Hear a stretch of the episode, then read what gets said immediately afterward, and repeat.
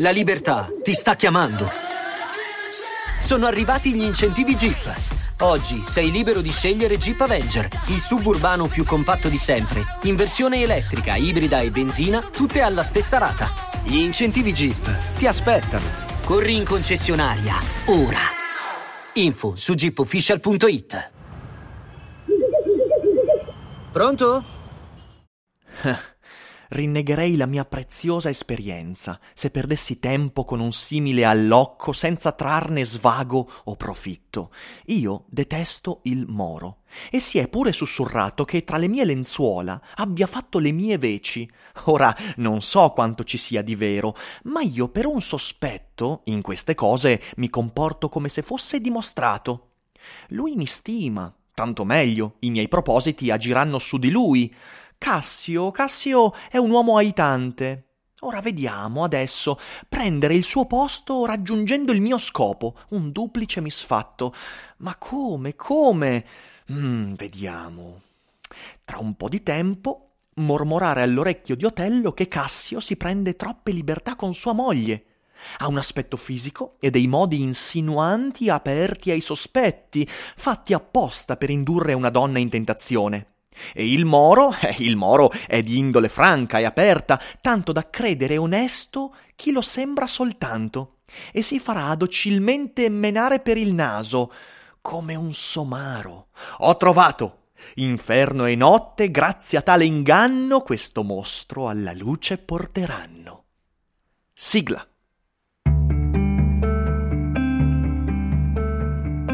Daily Cogito il podcast di Rick Dufer ogni mattina alle 7. L'unica dipendenza che ti rende indipendente.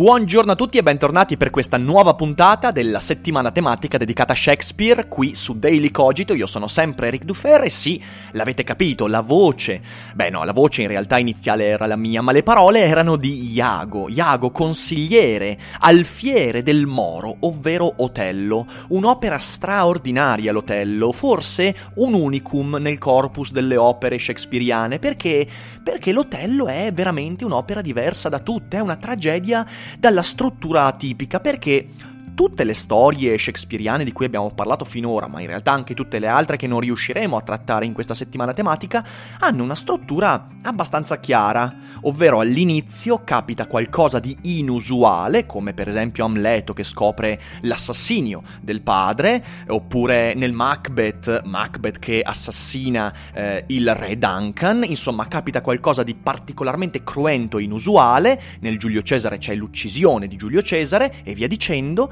mentre qui abbiamo una storia che si svolge molto più linearmente in un climax ascendente che trova il suo culmine soltanto alla fine ed è una struttura inusuale forse perché è una delle opere maggiormente ispirate da storie esterne, quindi un'opera che potremmo definire non proprio del tutto shakespeariana, perché in realtà qui Shakespeare, molto più rispetto ad altre opere, trae spunto da tante altre leggende, storie e anche fatti di cronaca. E l'Otello è una delle mie opere preferite proprio per la presenza di questo personaggio, Iago. Iago è un personaggio terribile nell'opera shakespeariana, un personaggio terribile perché perché è facile da capire, perché è letteralmente umano e quest'oggi vedremo infatti che eh, i comportamenti e, e questa tragedia sono scatenate proprio dall'umanità non solo di questo personaggio ma anche di altri. Infatti l'Otello ci parla del modo distorto con cui usiamo noi esseri umani il linguaggio. Prima di tuffarci in questo argomento, però, lasciate che vi ricordi che la prossima settimana sarò al Lucca Comics e sul mio sito riccardodalferro.com o anche rickdufer.com, alla sezione eventi o anche negli articoli da non perdere, ehm, trovate tutto il calendario. Praticamente ogni giorno dal 30 eh, ottobre al 1 novembre anzi scusate, il 2 novembre io sarò presente, ci saranno degli eventi, alcuni saranno dei monologhi, per esempio il 30 eh, terrò un monologo sul reale in relazione al virtuale, da Matrix a YouTube, eh, con la filosofia del cervello in una vasca, eh, e poi ci saranno anche tanti firmacopie di Spinoza e Popcorn. E vi ricordo anche sempre che eh, potete dare un'occhiata alla sezione eventi del mio sito per vedere dove si terranno le prossime presentazioni del mio libro Spinoza e Popcorn nei prossimi mesi. Sono tante, sono belle, saranno occasioni imperdibili per vederci e chiacchierare non solo di filosofia, non solo di Spinoza, di Popcorn e di Netflix, ma anche di Shakespeare. E quindi torniamo a noi. Iago, dicevo, è uno dei miei personaggi preferiti. Ora, eh, per chi, per chi non conosce la storia di Otello, beh, in realtà la storia, come ho detto, è molto lineare. Eh, c'è il Moro, Otello, eh, che è una grande personalità eh, di Venezia, un, un, affiliato al Doge di Venezia, eh, che sposa Desdemona. E nel momento in cui Otello decide di nominare suo braccio destro non Iago, che se l'aspettava, ma Michele Cassio, più giovane e con minore esperienza, ecco che si scatena l'invidia, la gelosia e la trama di vendetta di Iago, fino all'epilogo in cui di fatto tutti quanti faranno una brutta fine. Vabbè, sapete bene, queste sono opere di eh, mezzo millennio fa, anche se facciamo uno spoiler, diciamo che non è, non è un grave danno anno, però poi è bello vedere il modo con cui si arriva, perciò vi consiglio di leggere questa straordinaria opera, che poi essendo una tragedia voglio dire cosa diavolo vi aspettate che alla fine tutti vadano a braccetto a Gardaland? Evidentemente no. Comunque dicevo, leggetela perché è straordinaria. E Iago è uno dei miei personaggi preferiti perché? Perché è così meschino, così infido, così sinistro, così mefistofelico, proprio perché è un fine stratega. E c'è bella, un bel parallelismo che potremmo fare fra molte opere di Shakespeare come La Tempesta e L'Otello, in cui il personaggio principale, che secondo me in questa opera non è Otello ma è proprio Iago, cerca di, eh, di, di traghettare la realtà e gli avvenimenti verso un fine ben delineato, preciso, a proprio vantaggio, eh, ma mentre nell'hotel tutto quanto sfugge e si disfa e i fili di questa trama vengono perduti e finiscono nel sangue, per esempio in una storia come La Tempesta, che in effetti non è una tragedia ma è annoverata fra le commedie, invece la manipolazione riesce fino in fondo. È una bella differenza fra le commedie e le tragedie, diciamo così, ma alla fine il pensiero di Shakespeare è sempre quello lì, c'è qualcuno che cerca di controllare la realtà, in questo caso è Iago. E cosa utilizza Iago per controllare la realtà? Non fa quello che fa Macbeth, e ne abbiamo parlato ieri proprio con eh, Scarface e Stalin. Eh, non è la violenza, non è il potere di spada che viene utilizzato, no, è il linguaggio. Iago ci ricorda che il linguaggio è la nostra vera arma. Perché? Perché il linguaggio è un utensile manipolatorio, che non è semplicemente qualcosa che viene utilizzato come mezzo neutro per trasmettere delle informazioni ma è letteralmente il martello con cui decidiamo come costruire il prossimo passo nel nostro mondo. È ingenuo in effetti pensare che il linguaggio sia una semplice trasmissione di informazioni. Eh, certo, molto spesso anche per un fatto puramente pratico noi consideriamo il linguaggio come un'istanza informante eh, però in realtà il linguaggio non serve solo a questo, eh, ormai questo è chiaro da molto tempo, basta andare a prendere Marshall McLuhan, il quale diceva che il medium è il messaggio. E cosa intende- intendeva dire? Beh, intendeva dire che non soltanto il mezzo tecnologico che trasmette un messaggio, ma anche il tipo di parole, di perifrasi, di ritmo utilizzati trasmette un certo, uh, una certa sfumatura di un messaggio modificandone anche la ricezione. Perciò il linguaggio è è letteralmente uno strumento, un utensile che produce mondo e percezione, poiché è uno strumento deformante, nel, nel, peggiore dei casi, performante nel migliore dei casi. Comunque sia, dobbiamo renderci conto che il linguaggio modifica la realtà con cui entriamo in contatto e qui vorrei fare una piccola parentesi. Questo è il motivo principale per cui è fondamentale avere molte parole a disposizione, perché perché eh, mi riferisco ad alcune statistiche che sono emerse negli ultimi anni, eh, per esempio è venuto fuori una, un, un, articolo agghiacciante in cui si dice che eh, i quindicenni americani oggigiorno eh, possono contare su un vocabolario fatto di non più di 35 sostantivi. Ora capite bene che avere 35 sostantivi per, per per esprimere tutto quello che una persona vorrebbe esprimere diventa, nella migliore delle ipotesi, semplificante, nella peggiore un suicidio, um, un suicidio intellettuale. Abbiamo bisogno di parole, abbiamo bisogno di esprimerci con un vocabolario ricco, perciò recuperiamo un po' il dizionario e ammiriamo le parole nuove da imparare. Però vabbè, a parte questa filippica eh, che io continuerò a ripetere perché è molto molto importante, il linguaggio produce mondo, è uno strumento, non un mezzo neutro, non qualcosa di etereo. E Otello ci parla proprio di questo perché tutte le trame di Iago fino alla fine vengono perpetrate attraverso lo strumento del linguaggio. Cioè qui non c'è veramente nient'altro che viene utilizzato se non le parole, le frasi, le metafore i modi con cui Iago cerca di insinuare in Otello un sospetto. E quel sospetto poi ha delle conseguenze reali sul mondo. E questo, lo ribadisco, ci ricorda che il linguaggio è la prima arma che abbiamo a disposizione. E chi sa usare bene il linguaggio, beh, è un guerriero rispetto a chi non lo sa usare bene, che sarà inevitabilmente la vittima di turno. Otello in questo caso è vittima del linguaggio mefistofelico di Iago, che attraverso un uso meschino ma sapiente dei contesti, soprattutto ecco anche qui piccola parentesi, usare il linguaggio non significa soltanto usare bene le parole, significa anche usare le parole leggendo il contesto e tutta quanta l'opera si incentra sull'intelligenza di Iago nel trasmettere certe informazioni e nel, nell'introiettare alcuni sospetti nei contesti giusti. E infatti, quello che poi verrà a sovvertire il suo piano sarà il momento in cui eh, qualcosa fuori contesto avverrà, ma qui non voglio veramente entrare troppo nella trama. Il punto è che usare il linguaggio significa non solo usare parole, ma significa usare anche l'ambiente circostante. Da questo punto di vista potremmo dire che il linguaggio è uno strumento darwiniano per noi, in un duplice senso perché al tempo stesso si adatta all'ambiente con cui entriamo in contatto, ma ma produce delle condizioni affinché l'ambiente stesso venga modificato. Perciò il linguaggio è istanza passiva, valevole di selezione naturale, ma al tempo stesso è elemento di, di, quell'ambiente che modifica se stesso. Ed è una cosa molto molto interessante. E sapete quando io leggo l'Otello eh, fra tutte le storie che possono venirmi in mente beh mi viene in mente sicuramente I viaggi di Gulliver che è un'opera soprattutto nella sua ultima parte fortissimamente shakespeariana. E capirete perché durante questa puntata. Però prima di spiegarvi perché lasciate che vi legga un piccolo passo. Il passo lo trovate nell'ultimo dei grandi capitoli dei viaggi di Gulliver. Ovviamente io parlo dei viaggi di Gulliver, che è una delle opere che ha cambiato la mia vita proprio attraverso il linguaggio e che quindi mi ha adattato al mondo. Eh, dicevo, eh, questo è l'ultimo capitolo di quella opera straordinaria e vi consiglio di leggerla nella sua interezza, non le versioni edulcorate per bambini, fiabesche, in cui trovate soltanto i lillipuziani tutti simpatici. No, in realtà no. Gulliver è un'opera mastodontica e meravigliosa, leggetela. E a un certo punto, in uno degli ultimi capitoli, Gulliver eh, approda in quest'isola dove ci sono gli Huinim.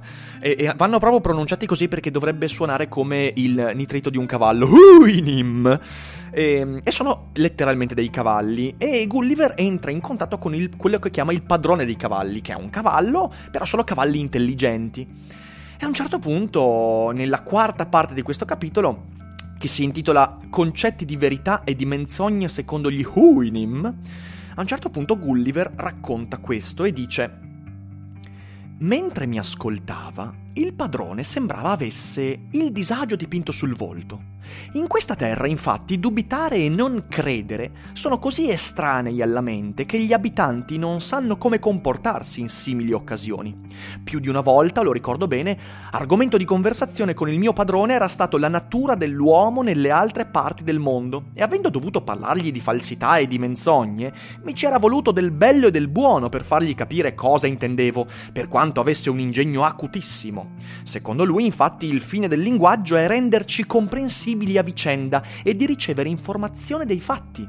Ma se ognuno dice una cosa che non è, Beh, viene a mancare lo scopo della comunicazione perché da un lato non posso dire di capire il mio interlocutore, dall'altro sono così lontano dal ricevere un'informazione che mi trovo peggio che nell'ignoranza, spinto come sono a credere che una cosa sia nera quando è bianca o corta quando è lunga. Questo era tutto quello che sapeva sulla facoltà della menzogna, così bene intesa e messa in pratica da tutte le creature umane del mondo. Cosa succede qui? Beh, succede che Gulliver sta raccontando come è fatto il mondo degli esseri umani a questo padrone dei cavalli che lo ha preso, diciamo così, sotto la sua ala protettrice, facendolo sfuggire da un possibile terribile assassinio. Perché? Perché i cavalli, gli Huinim, vedono gli Yahoo, che è il nome che loro danno agli esseri umani, come delle creature abbiette, terrificanti, pericolose e il padrone comincia a interrogare Gulliver dicendogli ok ma spiegami un po' il mondo in cui mi racconti che questi esseri umani, questi esseri abominevoli, che non dovrebbero poter comandare neanche su loro stessi, invece dominano il mondo. E Gulliver gli racconta dei regni, della politica, del denaro, delle guerre, degli strumenti, della tecnologia e del linguaggio. E al padrone dei cavalli questo sembra il mondo a rovescio e si stupisce costantemente. C'è poi il capitolo eh, verso la fine termina con una filippica contro gli avvocati che io vi dico se, se, se, tu che mi ascolti sei un avvocato vai a leggertela perché, perché è fenomenale e magari ti farà cambiare lavoro. No, ovviamente sto scherzando, ci mancherebbe. Comunque il padrone dei cavalli degli Huinim si trova in un mondo a rovescio. Si trova in un mondo, quello descritto da Gulliver, in cui la relazione si basa sul sotterfugio in cui il linguaggio si basa sulla menzogna o sull'omissione, che è una menzogna eh, un po' diversa, ma è pur sempre una bugia, in cui la realtà si basa invece sulle fantasie. E vi ricordate un po' eh, che questi sono temi molto importanti in Shakespeare perché già ne abbiamo parlato in Amleto e in Macbeth di quanto sia tragico il momento in cui un essere umano confonde la fantasia come base della realtà, proprio come le streghe di Macbeth, eh, come, mm, eh, come, le elucubrazioni eh, di, di Amleto e via dicendo. E il padrone dei cavalli è veramente l'ingenuo che è convinto che il linguaggio invece sia trasmissione di informazioni, quello perlomeno è il modo con cui lui utilizza il linguaggio. Il linguaggio serve per dire a una persona le cose come stanno, per informarti del fatto che quella cosa lì è bianca, che quella è nera, e non dirti che quella è bianca quando è nera. E per quanto questo possa sembrare un po' caricaturale, però pensate a come noi usiamo il linguaggio, a quante volte noi non diciamo quello che sentiamo di dover dire perché temiamo le conseguenze, perché pensiamo che il nostro interlocutore non possa sopportare la verità, quindi non ci fidiamo dell'interlocutore, questa sorta di paternalismo linguistico in cui so già che tu non potrai sopportare la verità, oppure come Iago con Otello, dire che qualcosa è quando invece non è. L'ingenuità del padrone dei cavalli in realtà è un'ingenuità che in filosofia abbiamo trovato molto spesso. Per esempio l'ingenuità perché si tratta di un pensiero ingenuo, adesso cercherò anche di farvi capire cosa intendo, dell'imperativo categorico kantiano, cioè l'idea che in fin dei conti esista un dovere che valica le convenienze materiali e delle occasioni e che ci deve spingere sempre in qualunque occasione, secondo Immanuel Kant, a dire la verità.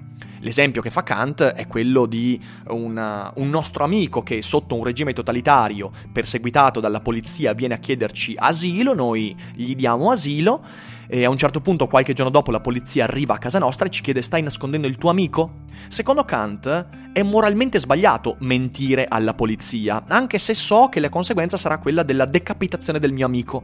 In realtà Kant dice è moralmente obbligatorio, di fatto è un imperativo categorico, dire la verità. Perché?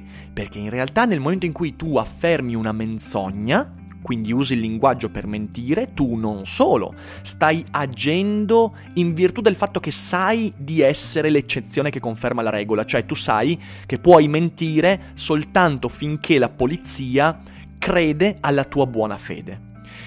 Ma soprattutto la conseguenza è che la menzogna è contagiosa e quindi dalla prima menzogna poi la menzogna finisce per scatenarsi in tutto il linguaggio, trasformando il linguaggio da quello che è considerato eh, trasmissione di informazioni neutre, come pensa il padrone di Gulliver, fino al linguaggio secondo Iago, cioè un linguaggio per deformare la realtà. Shakespeare è lo huinim più cinico che possiamo trovare. Shakespeare si stupisce di come Iago usa il linguaggio. Anzi, ne fa anch'egli quasi una caricatura. Iago arriva ad affermare cose molto pesanti, eh, addirittura a volte quasi irreali lo stesso monologo che vi, ho, eh, che vi ho citato all'inizio, un monologo che ci lascia un po' straniti perché è così pesante, così, così tanto meschino da risultarci quasi irreale. Ma Shakespeare, a differenza del padrone dei cavalli, osserva disincantato. In Gulliver, lo Huinim continua a intervenire sul racconto di Gulliver dicendo ma dai, ma no, ma non è possibile, ma cosa mi stai dicendo? Ma no, ma una regina, ma cosa serve una regina? Il denaro, ma cosa serve il denaro? E questo e quello, tutte cose assurde, la guerra, poi gli avvocati, ma cosa? YouTube, ma cosa serve YouTube? I podcast e via dicendo. Shakespeare non fa questo, Shakespeare rimane come osservatore disincantato.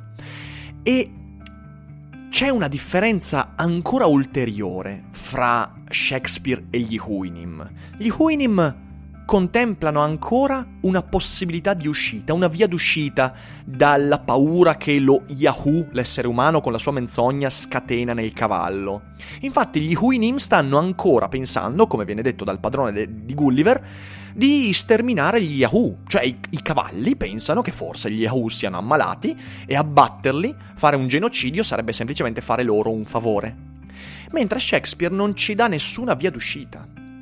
Ovviamente Shakespeare non è veramente un cavallo, è un essere umano e questo, questo, è drammatico per noi, che quando riconosciamo di essere molto simili a Iago, sappiamo di non potere trovare una scappatoia così facile come quella degli Huinim. Ammazziamo gli Yahoo e pace fatta. No.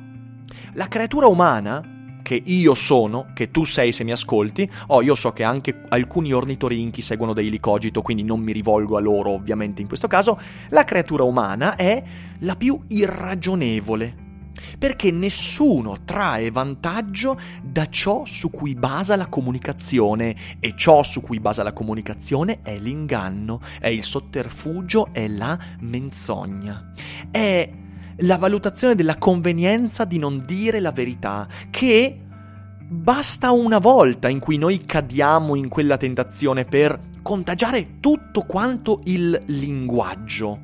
E una volta che il linguaggio è contagiato da questo, noi non usiamo più il linguaggio per trasmettere informazione, per informare, per relazionarci, ma basiamo il linguaggio su fantasie e menzogne, in questo modo ci autoinganniamo e inganniamo anche gli altri. E in effetti potremmo dire che persino Iago usa il linguaggio per autoingannarsi, usa il linguaggio per dimenticarsi che in realtà lui non è adeguato a quel posto che brama, il posto di luogotenente tenuto da Cassio, che in realtà è una persona molto più eticamente vicina e calorosa e e, e, e, valevole per quel posto. Iago usa il sotterfugio per mentire soprattutto a se stesso ed è questa la vera tragedia e infatti alla fine, alla fine anche lui ne pagherà delle conseguenze amare, come tutti i personaggi di questa tragedia.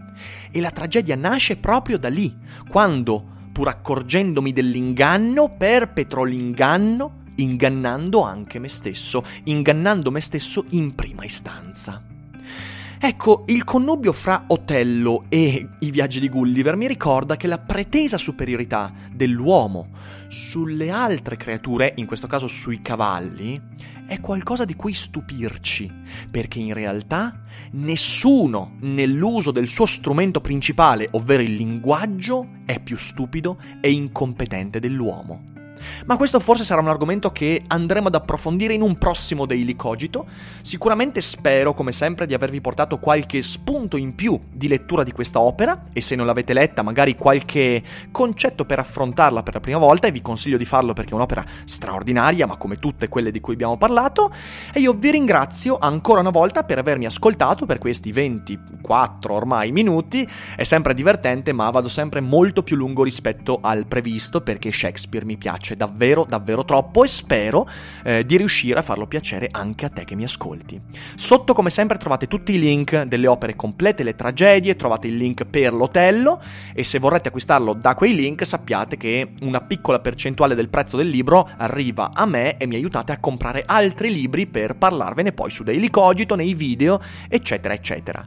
Grazie di nuovo per, per l'ascolto, vi auguro un buon giovedì e non dimenticate che non è tutto noia ciò che pensa.